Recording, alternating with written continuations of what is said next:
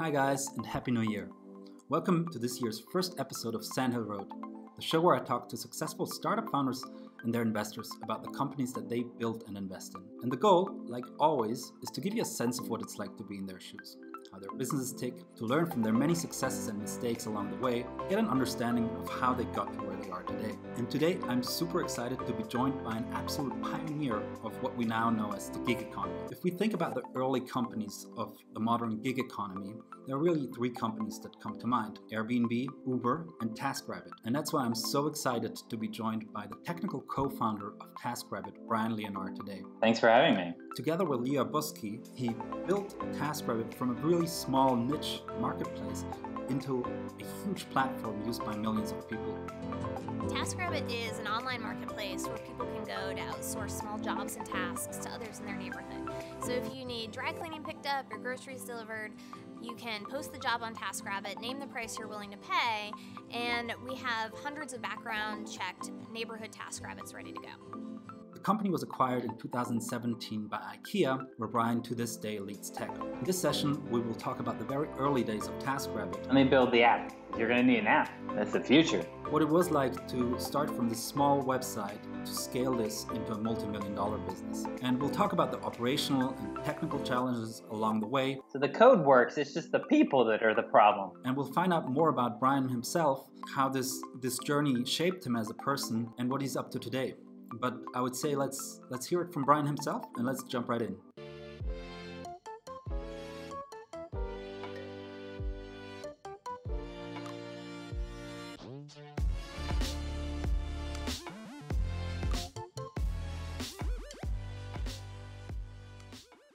I'm super excited to have with me here today Brian Leonard, the technical co-founder of TaskRabbit. Welcome, Brian. Yeah, thanks for having me. Before we jump into TaskRabbit and what it was like to, to build and scale this company, I want to learn a little bit more about the early pre founder, Brian. Mm. So, you graduated with a degree in computer science in 2003 and then worked for five years at IBM, where you met your co founder, Leah.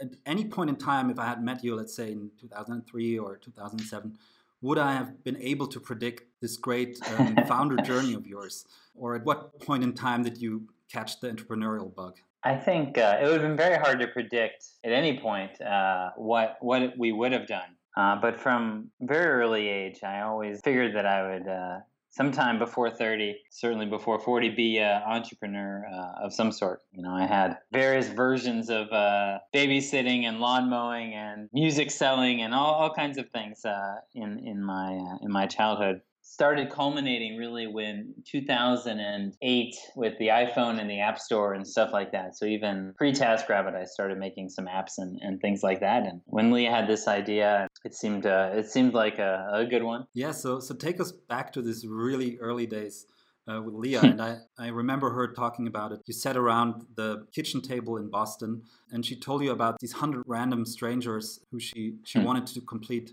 all kinds of tasks. So this initial supply side of this marketplace. What was that like? Were you instantly convinced that you should go and build this app, or did you call her the next day and say, "Well, I, I think we." we have a cozy corporate career here. Let's stick with it for a while. Yeah, we worked together at IBM. IBM is such that everyone under a certain age knows each other. There's not that many. I remember she was uh, she quit. Uh, she had this idea and she quit, and I didn't know what it was. I took her out to out to lunch, and she told me the idea, and you know, still during that lunch, I was sort of in this iPhone phase that I was talking about, and I said, like, hey, let, let me build the app because you're going to need an app. That's the future turns out uh, more or less true, you know, which is good. I didn't actually build the app. We did all kinds of other things, and then eventually uh, I built the app. The kitchen table thing, I remember, you know, we talked about how the the business model would work. So, somehow you buy points or credits or something like that, and that's how it, it started originally. The clearest memory I have of that is the fact that I stopped by her house after picking up my wife and daughter from the airport, and my daughter was still in one of those like bucket seats, like like you know child three month old sort of thing, and you know we she was like sitting on the, the table too uh, while we were while we were discussing this credit system, uh, and so you know she's 11 years old now and in middle school, uh, and so you know they the company and her grew up together. I remember that. So let's talk a little bit about scaling it up. And I've personally operated a very niche, small marketplace. And I know from that experience how hard it is to get the V1 out, to get it operational uh, in front of yeah. people, then to get the first um, supply and demand side inventory in. And then once you have some traction, it becomes really intense because you get so many requests from all kinds of people, so many different profiles. And I found this this quote of yours from from a Crunchbase news article where you said thinking about starting a business again, you do a business that requires less people coordination.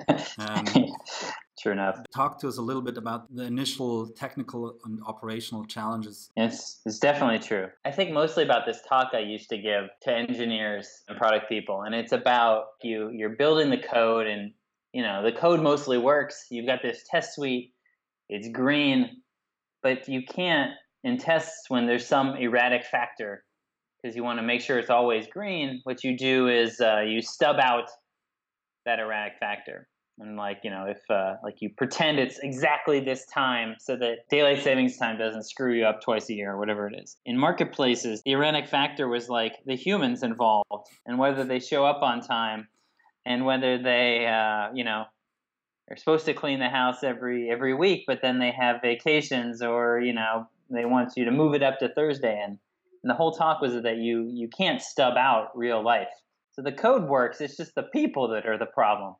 And as a technical founder and a, a, product leader, you know, it's more and more learning that it's not as much about the product working or modeling that real life. It's features you you build and then the flexibility you build in that it can ebb and flow as as real life happens. As an example, we tried to build that scheduling weekly, bi-weekly, whatever it is, cleaning. And like we end up, you know, rebuilding Google Calendar and repeating meetings and vacation schedules and like it's just too complicated.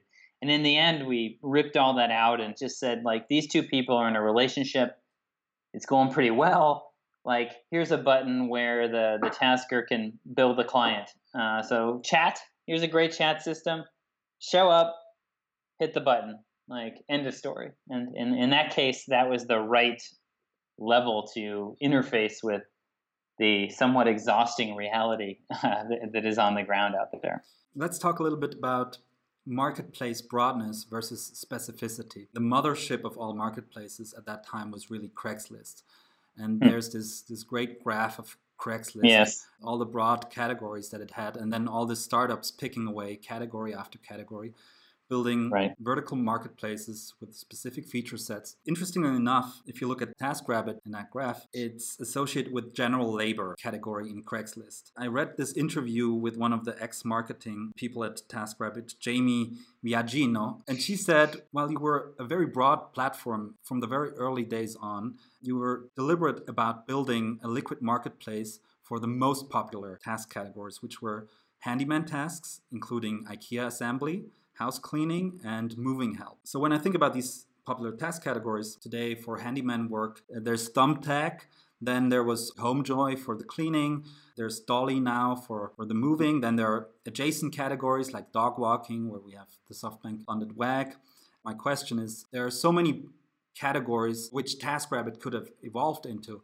Are you sometimes wondering what TaskRabbit could have become? Yeah, it's very interesting. We were in the same class and even neighbors with, with the founders of, of Lyft, for example. And, and like, you know, I chatted with Logan early on and about exactly how this thing was was going to work. And there was some driving happening on ours, but you know, there was licensing and all that other stuff. And like, eh, let's not do that. And like, and he did that, and like you know, they're they're a public company now. It's it's, it's worked out right, and, you know, we didn't super focus on on delivery. It was like you know our fifth-ish category. Let's call it uh, DoorDash or Postmates or something like that.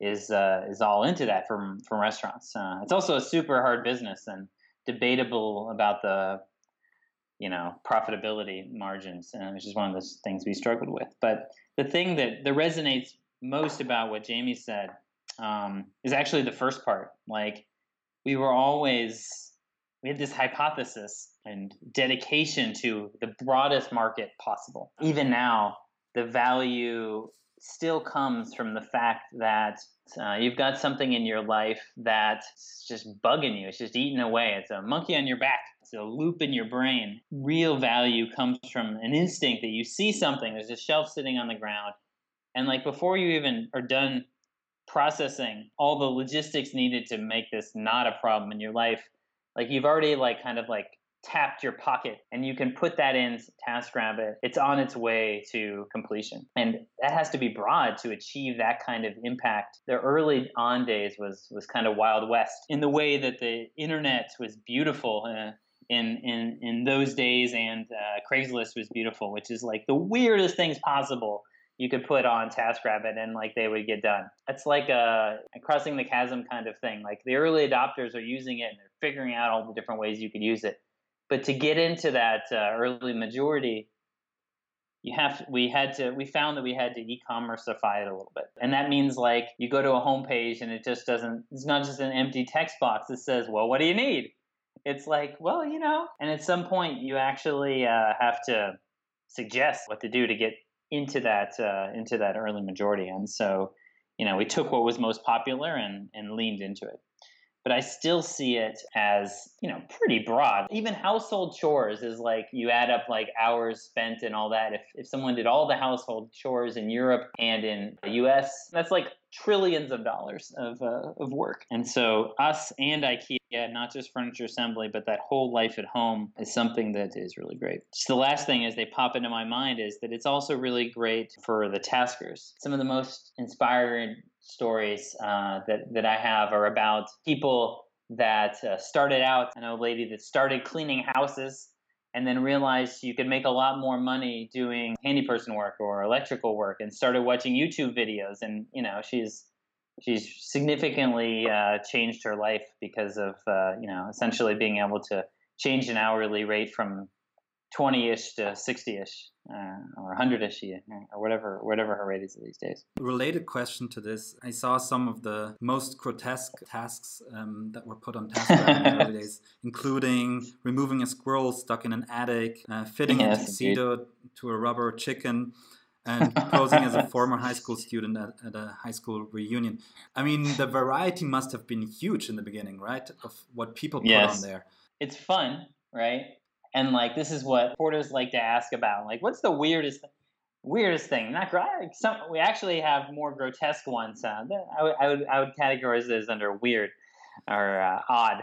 People love to ask those. You know, it's it's this love hate relationship because we actually want to get to that general population, most of which do not have rubber chickens that need tuxedos but all of which have a have a shelf or a TV sitting on the ground. Those are the stories we want to tell, but they're they're certainly less quirky. So let's talk a little bit about the technical stack. And so you mentioned on Quora once that uh, in 2008 you decided to go with Ruby on Rails uh, because it was yeah. basically a fresh wave compared to the C and Java that you were using at IBM with Leah. Ruby at this time enabled everything to be done much faster. With respect to the current TaskRabbit stack, you revealed that it was basically AWS, Ruby, React, React Native, MySQL, Redis, Elasticsearch, and there's some Node.js and Python in there as well.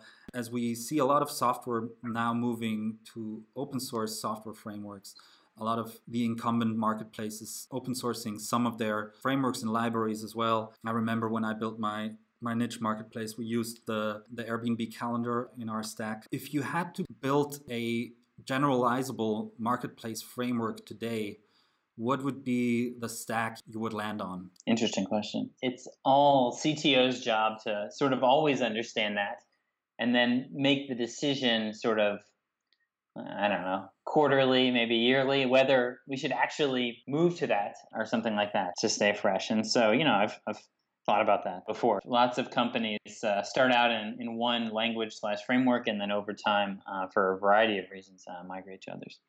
And so, you know, at least one large migration we did, uh, which I would still recommend in React Native and React in general, and then React Native uh, specifically. You know, we had a fairly small team pre-acquisition, uh, 12 engineers, you know, supporting a website, uh, a backend, and four apps. Uh, you know, two platforms, uh, iOS and Android times two user bases, uh, Tasker and client. The, the leverage added uh, by React Native only having to, to build those mobile apps uh, one time. And just in general the velocity you know we estimated it five times more productive than, than we were before.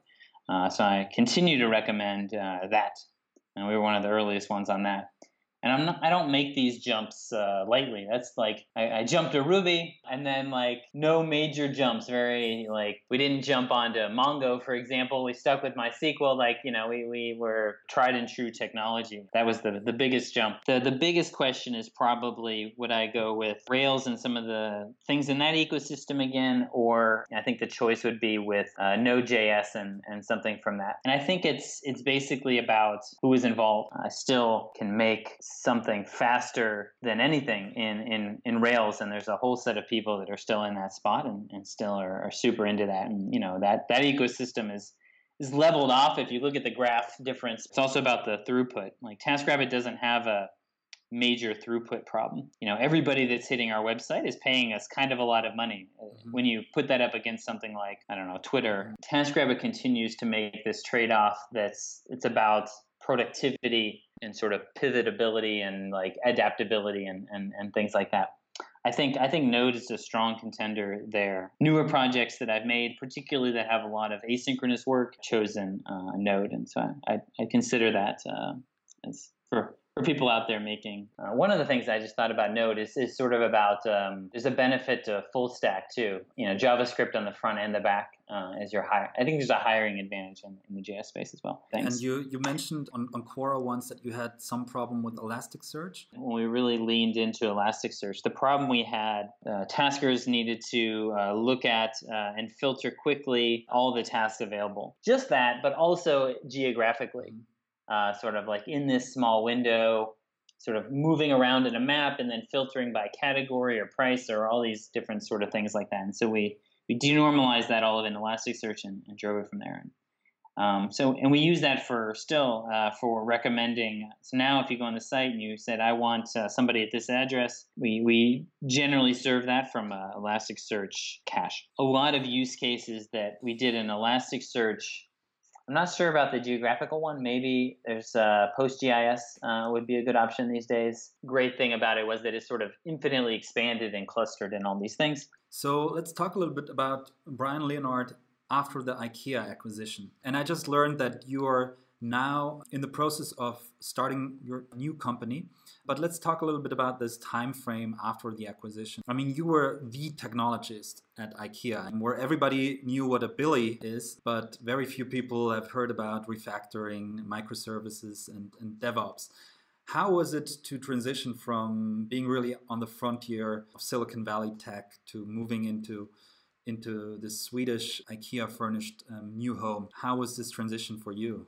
Over the last few years? Yeah, I think uh, I've read, let's call it 100 blog posts on various acquisitions and things over the years, and 80 plus percent of them, like, they basically don't work out. So far, so good with TaskRabbit and IKEA. And I attribute that to a couple things. Um, one, IKEA and TaskRabbit have very aligned uh, values. They're basically the same once you throw in sort of translational Swedish English uh, sort of things. Ta- uh, TaskRabbit says uh, we're making better everyday lives for, for everyday people on both sides of marketplaces, and t- and uh, IKEA says a better life for the many people, which is very Swedish and beautiful in, in, in their own way.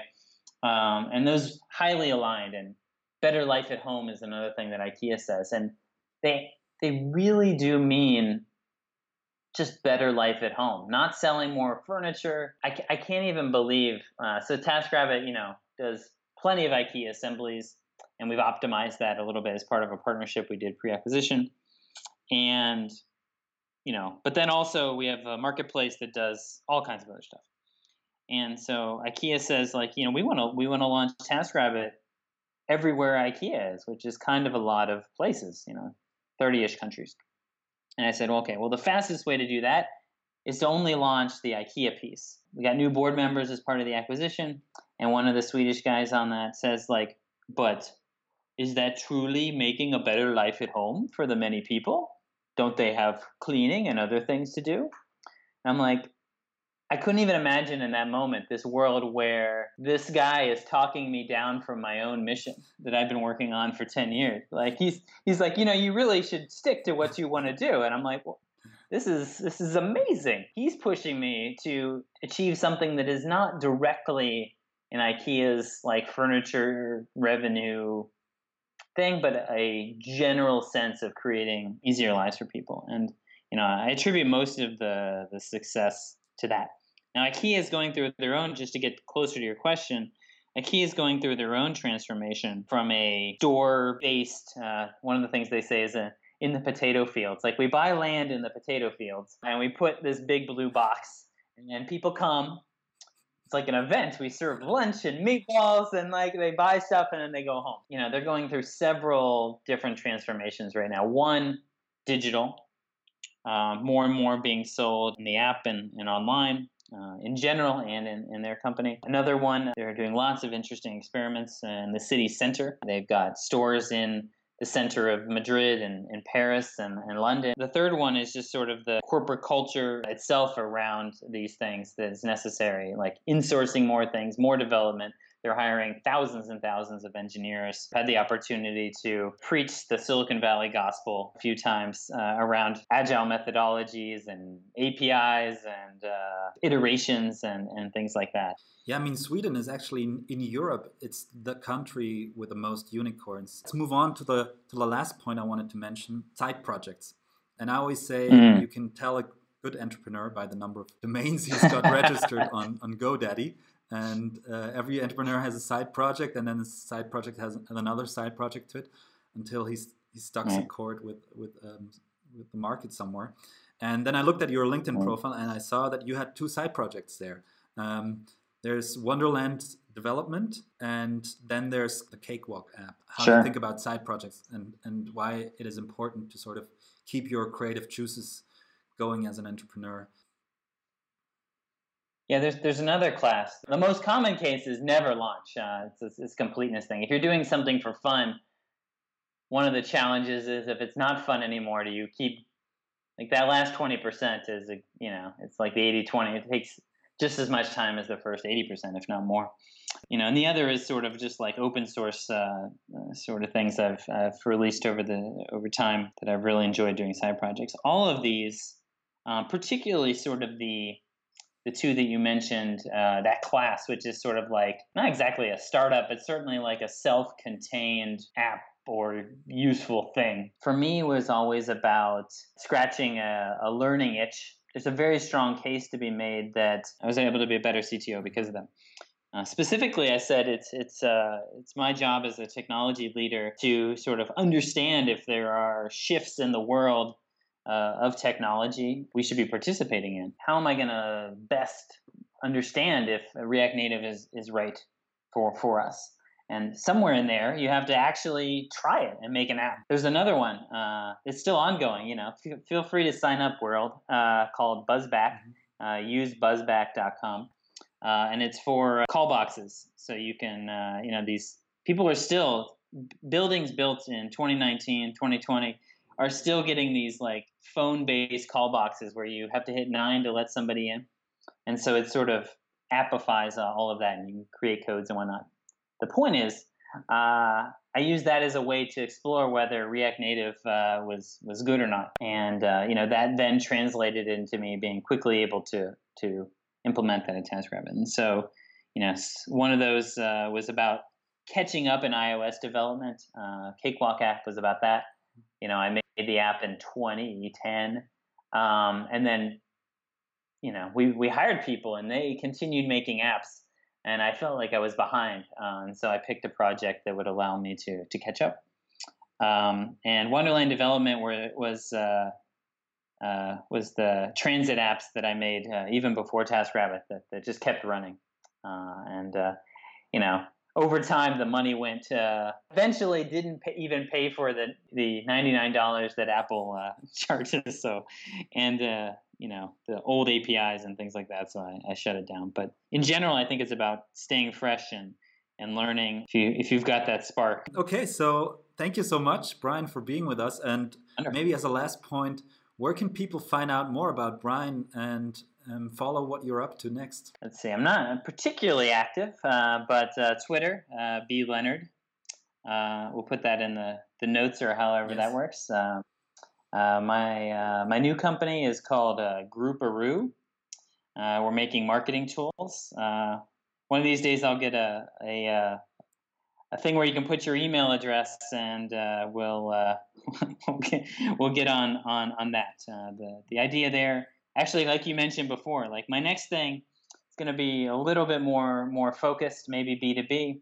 Uh, we've we've realized that marketers uh, sort of have a have a tough tough go in life. Uh, particularly, they want to run a bunch of interesting campaigns, and they've got these goals they need to hit, uh, but they don't have the data that's going to allow them to be effective at that. Um, we've seen this uh, in TaskRabbit. We've seen this in all the other companies that uh, my co-founders have been in, and all the people we've talked to. And so, you know, we're gonna we're gonna take a run at uh, at uh, solving that problem. You have a landing page already? Sure. Yeah, we, we've uh, we've got a little kangaroo on there. Uh, it's called uh, Grouparoo, uh, and uh, yeah, you can check that out. Wonderful. So thank you so much, Brian, for being with us today, and I'm looking forward to follow your journey.